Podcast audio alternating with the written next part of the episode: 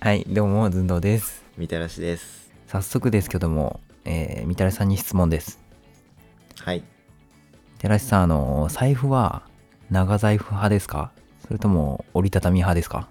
えー時代の流れに逆行して長財布派ですあー、素晴らしい。僕もね、長財布さ派なんですよ。僕もね、 僕もね、長財布派なんですよ。あーもう今5回言い直しましたね めっちゃ言いづらいな。取れましたようやくそう、長財布派なんですよ。わかんない。これ結構分かれると思うんですけど、うん僕はね、何回も言いますけど、長財布派です。はいでもう高校ぐらいからずっと長財布を使ってるんですけどあーありがちうんで今の長財布だもう5代目6代目ぐらいなんですよはいでまあ一応それも今の嫁にもらったやつが、うんうんまあ、今使ってるやつなるほでど僕ね物の扱いが結構雑なんですよあそうなんですかはい自分で言うのもあれなんですけどすごい雑なんですね、うん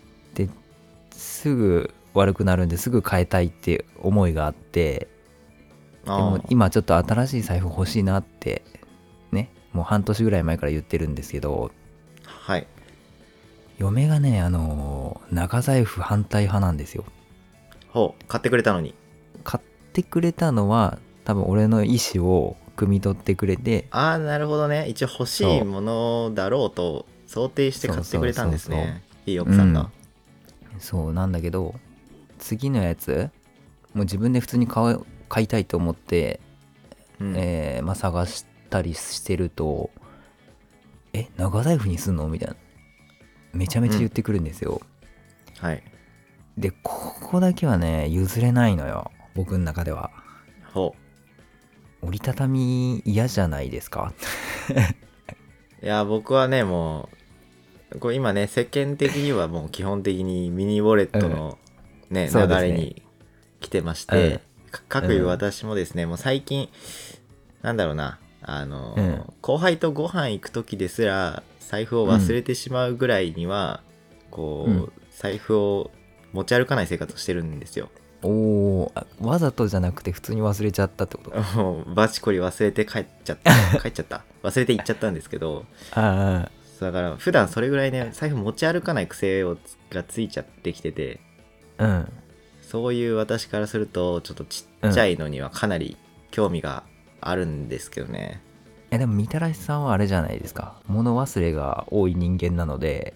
はいは逆いにいちっちゃいとなくしやすいのかなと思いますよやいやもうあの縄で縛っとくんでちっちゃい財 布体首にからか首から下げといてくださいえ首から下げると外すんであのもあーなるほどう取れないようは にチェーンとかで縛っときますはいでそうでな何がいいんですかね折りたたみの、まあ、ちっちゃいっていうのはまあ今言った話はいはあい、ると思うんですけどうん、だって札もねあんま僕折れるの嫌なんでうん札いやいやいやが折れるし